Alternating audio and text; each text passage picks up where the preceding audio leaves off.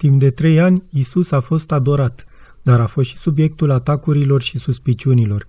În ciuda credinței lor profunde în Isus și în învățăturile lui, chiar și discipolii lui par uneori să fie mai interesați de lupta pentru putere decât de înțelegerea adevăratei naturi a lui Isus și a mesajului său pentru omenire. Isus a fost extrem de clar în fața discipolilor că el înseamnă mai mult decât un simplu Hristos pământean. Aceștia nu înțeleg. Le-a spus de nenumărate ori că e o ființă divină Fiul lui Dumnezeu. Ei nu pot înțelege acel concept.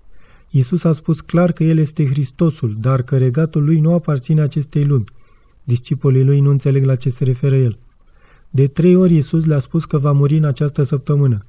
Însă cei care îl urmează refuză fie și măcar să se gândească la asta. Cea mai frustrantă dintre toate este teama că discipolii lui nu pot înțelege mesajul adevărat al lui Isus.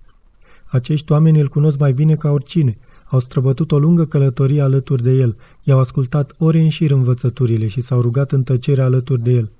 Cu toate acestea, discipolii nu pricep cine pretinde el că este cu adevărat. Deși sunt momente de triumf, Isus trece printr-o stare de agonie. S-a gândit mult la cuvintele pe care le va rosti de Paște și la efectele pe care aceste cuvinte le vor avea asupra adepților, atât asupra celor vechi, cât și asupra celor noi. Știe că afirmațiile lui că este rege vor duce la răstignirea sa pe cruce. Va fi sacrificat, la fel ca acei nenumărați miei de Paște. Totul este o problemă de timp. Nazarineanul se uită fix la cărarea care șerpuiește prin măslin. În depărtare vede grădina Ghețimanii, apoi adâncitura plată a văii Chedronului. Uitându-se dincolo de vale, vede aceeași cărare bătută ridicându-se către zidurile Ierusalimului. Porțile orașului sunt clar vizibile, așa cum sunt și soldații romani care păzesc intrările. Iisus vede oamenii care ies în fugă spre el, rupând ramuri de palmier din copaci și fluturându-le. Această manifestare de respect îl impresionează pe Isus, căci reprezintă un semn că mulți cred că el este unsul, Moise și David în carne și oase, venit să-i salveze și să-i libereze din sclavie. A venit vremea să meargă mai departe.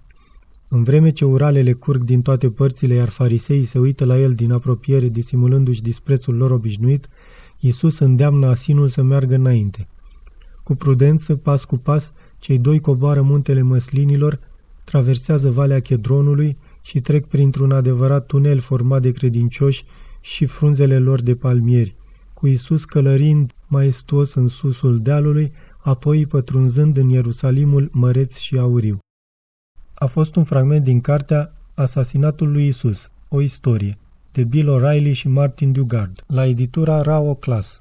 Lectura George Harry Popescu.